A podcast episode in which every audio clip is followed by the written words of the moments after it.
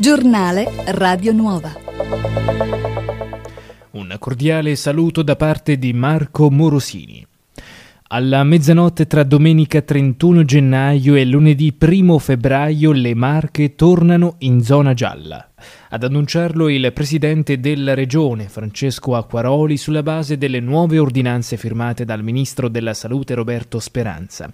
L'Italia si tinge di giallo, eccezione fatta per Puglia, Sardegna, Sicilia, provincia autonoma di Bolzano e Umbria.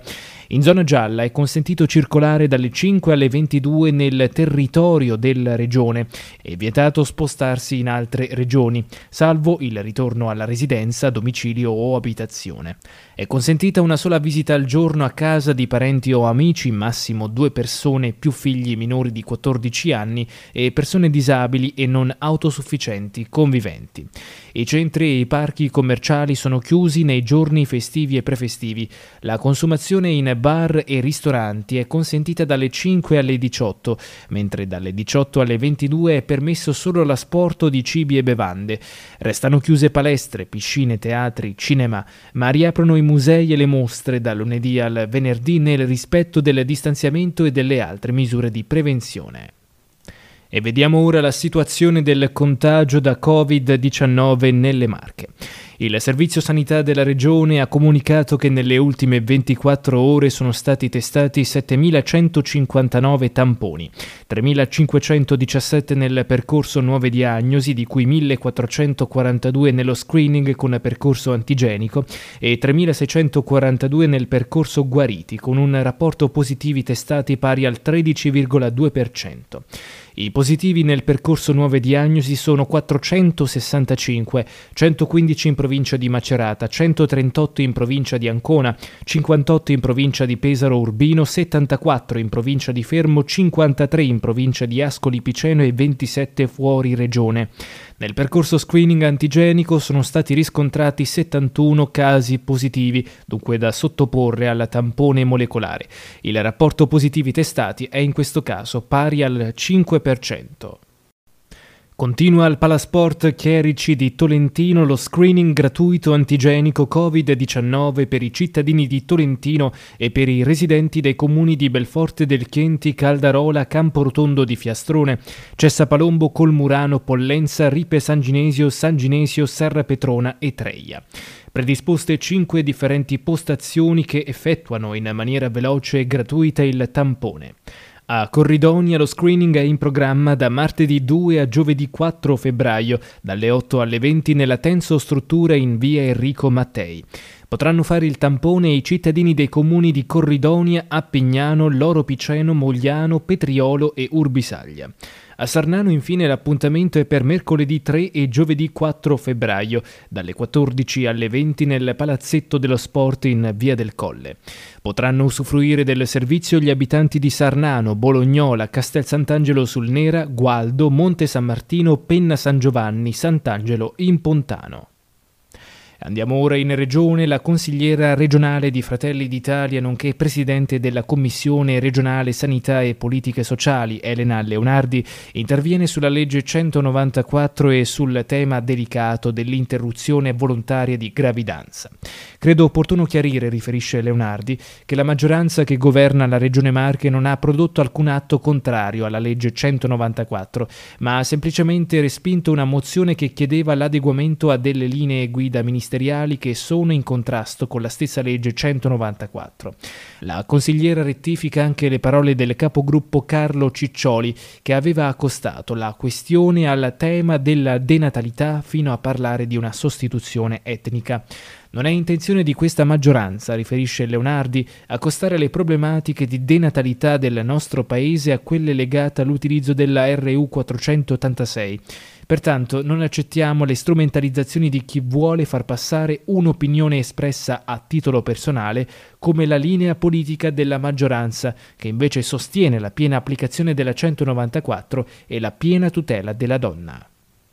Oltre 11 milioni di nuovi fondi da destinare alle aree del sisma che si aggiungono ai 35 milioni già impegnati e la semplificazione dell'accesso ai relativi bandi, la reintegrazione nelle rotazioni della coltivazione della bietola da zucchero e la creazione del distretto biologico regionale e dei distretti dei prodotti locali e certificati. Questi gli argomenti trattati nella giornata di ieri dal tavolo per l'agricoltura con i rappresentanti e le associazioni di categoria che si è riunito con il vicepresidente delle Marche e assessore all'agricoltura Mirko Carloni. Ascoltiamo le sue parole. Inizia un confronto su delle scelte che la Giunta dovrà prendere, su una ricollocazione di fondi per l'area sisma dedicati all'agricoltura. Vorremmo valorizzare la, la zootecnia, valorizzare la presenza e il ricambio generazionale nelle imprese agricole. Poi il distretto biologico. Noi riteniamo che vogliamo che nasca dalle associazioni, dalla concordia delle associazioni, dalle imprese, un distretto che possa diventare un brand per tutte le marche. Noi siamo diventati la regione più biologica d'Italia. Il sindaco di Macerata Sandro Parcaroli interviene sulla questione relativa alla disdetta di adesione da parte del comune al coordinamento nazionale degli enti locali per la pace e i diritti umani. Pensare che Macerata sia la città della pace solo grazie all'adesione a un coordinamento crediamo sia poco rispettoso nei confronti della sensibilità dei nostri concittadini, riferisce Parcaroli. Avere ogni giorno rispetto dell'altro e desiderare il bene della comunità non crediamo si dimostri aderendo a un coordinamento, ma piuttosto con la capacità di informare, sensibilizzare e mettere in campo iniziative volte a quel fine. La spesa relativa all'adesione dal 2011 al 2016 ammonta a più di 82.000 euro, che in media corrispondono a 13.000 euro l'anno. Ci impegneremo sempre per continuare a sensibilizzare sui temi del rispetto dell'altro e della solidarietà, supportando iniziative che vanno in questa direzione, senza il bisogno di conseguire patenti che lo dimostrino, ha concluso il sindaco. Ripristinare subito le autonomie scolastiche.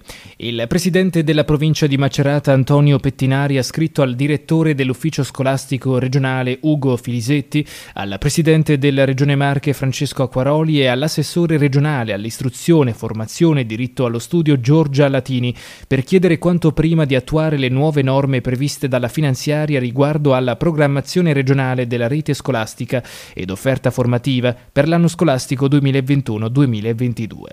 La legge di bilancio per il 2021 dà un aiuto alle scuole e modifica i limiti dimensionali delle autonomie scolastiche, comportando per la provincia di Macerata una riduzione da 400 a 300 studenti per le istituzioni situate nei comuni montani e da 600 a 500 per quelle dei comuni del restante territorio provinciale.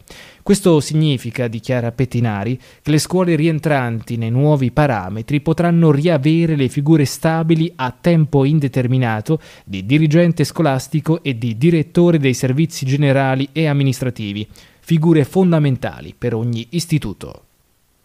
Il 9, 10 e 11 febbraio l'Università di Macerata organizza il Salone di Orientamento che quest'anno si terrà online, permettendo comunque di interagire con docenti e tutor per scoprire cosa si studia a UniMC attraverso aule, laboratori e stand virtuali.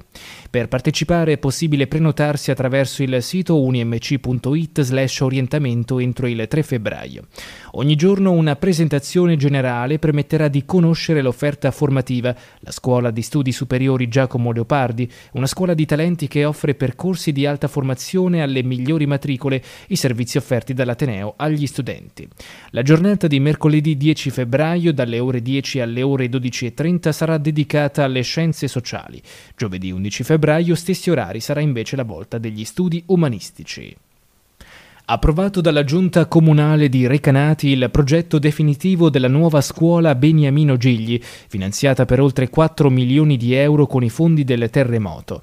La giunta ha preso atto del lavoro dell'ufficio tecnico che dopo la conferenza dei servizi unificata con l'ufficio ricostruzione ha completato la documentazione in base alle indicazioni ricevute.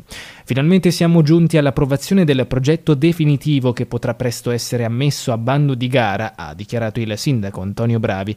La ricostruzione della scuola Beniamino Gigli è un intervento fondamentale per la città. I lavori della scuola Gigli seguiranno la pianificazione prevista nel cronoprogramma che prevede nel dicembre 2023 la conclusione finale con un tempo previsto di realizzazione di due anni. Ricostruzione sono 244 gli edifici tornati di nuovo agibili nel comune di San Severino Marche dopo le scosse di terremoto dell'ottobre 2016. Tra questi anche interi condomini plurifamiliari insieme a numerose singole abitazioni. A presentare la situazione aggiornata sulla ricostruzione post-sisma è stato il primo cittadino settempedano, Rosa Piermattei, nel corso dell'ultima seduta del Consiglio comunale. L'importo dei finanziamenti per le pratiche private ha superato i 75 milioni di euro. La somma andrà per la ricostruzione di 301 edifici, di cui 230 interessati da interventi di tipo leggero, altri 46 da interventi di ricostruzione pesante e 22 dalla cosiddetta Ordinanza 100. Il tempo nelle Marche. Previsioni per domenica 31 gennaio sulla nostra regione, cielo parzialmente nuvoloso o nuvoloso in mattinata, con copertura in ulteriore intensificazione dalle ore centrali. Precipitazioni sparse, localmente anche a carattere di rovescio, più abbondanti durante le ore pomeridiane. Quota neve in graduale abbassamento fino a 1200 metri. Temperature in diminuzione nei valori massimi, venti deboli o moderati inizialmente da sud-ovest e in rotazione dai quadranti settentrionali dalle ore centrali. Mare mosso al più molto mosso. Ed è tutto per questa edizione del giornale radio da parte di Marco Morosini, grazie per la cortese attenzione e buon proseguimento con i nostri programmi. Giornale Radio Nuova.